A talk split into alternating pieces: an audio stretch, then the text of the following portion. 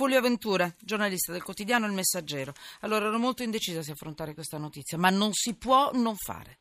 Purtroppo, vi dico subito, vi diamo solo la notizia, lanciamo solo la denuncia in questo caso, la sento claustrofobica, ci soffoca, ma mi rifiuto di invitare ancora gente che poi non ci sa dare spiegazioni, non ci sa dire se ci può essere un terreno dal quale si possa uscire al di là della denuncia.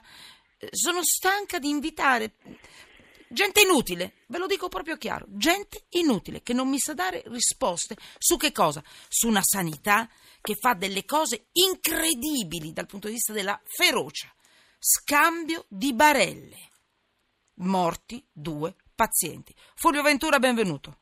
Ancora. Buonasera e ciao. Un saluto a tutti quanti i radioascoltatori. Allora, per piacere, non possiamo non denunciare, dimmi che cosa è successo, in poche parole, ma gli aspetti più incredibili di questa vicenda, perché è successa qui, è successa insomma a Tivoli, esatto. Ma potrebbe poi al limite succedere dovunque, e questa è una cosa imperdonabile, non si accettano errori, perché sono errori reiterati, ripetuti. Dimmi, Fulvio.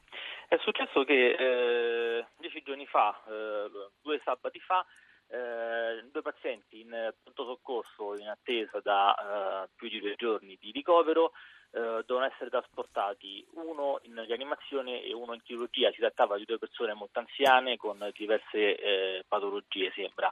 E soltanto che l'uomo che doveva andare in chirurgia è stato portato in rianimazione e viceversa. A scoprire l'accaduto sono stati i parenti di uno dei 2 che sono andati in reparto per vedere il proprio caro e arrivati davanti al letto hanno trovato uno sconosciuto, quindi si è capito l'errore. Il tempo da rianimazione andare in chirurgia e purtroppo la prima persona era aspirata dopo poche ore, la seconda invece è aspirata dopo un paio di giorni. L'ASL, si parla dell'ASL Roma 5, ha attivato subito una commissione d'inchiesta interna e in attesa ancora degli accertamenti è stata disposta l'autopsia su entrambe le salme.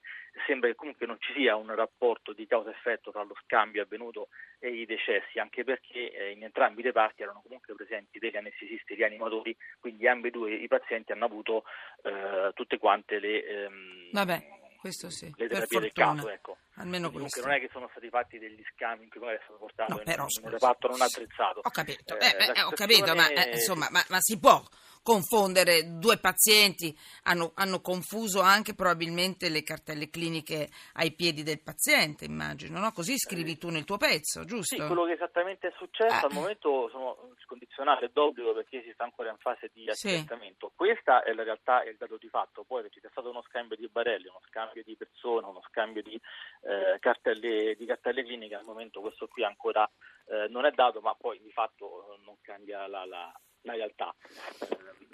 Sulla vicenda stanno lavorando sia la Procura di Tivoli, che ha disposto, come dicevamo, il sequestro delle cartelle cliniche, ha disposto l'autopsia, e anche appunto l'ASL con una commissione interna di cui a giorni si attendono i risultati. Senti, c'era già stato una specie di verifica su questo ospedale, poi ti lascio, perché i NAS poche settimane fa avevano fatto questa specie di... hanno fatto un controllo, un blitz a sorpresa nell'ospedale di Tivoli, come avvenuto anche negli stessi giorni, anche in diversi ospedali romani, il San Camilo. Comunque, e qui com'era andata? Cosa avevano detto? Tutto bene? A livello strutturale, quindi conservazione dei farmaci, delle attrezzature, struttura, era andato tutto quanto bene. Quello che era stato certificato era un notevole sovraffollamento della struttura. Tivoli è un ospedale di periferia, come ci sono tanti nelle province italiane. Tivoli è appunto di riferimento di 70 comuni, i pazienti con greve arrivano tutti quanti a Tivoli, la carenza di posti letto poi causa lo stazionamento dei pazienti al pronto soccorso. Già c'è stazionamento e situazioni di questo genere a Roma, nelle grandi città dove comunque i poli ospedalieri sono di più, figuriamoci poi in territori in cui l'ospedale più vicino è a chilometri di distanza.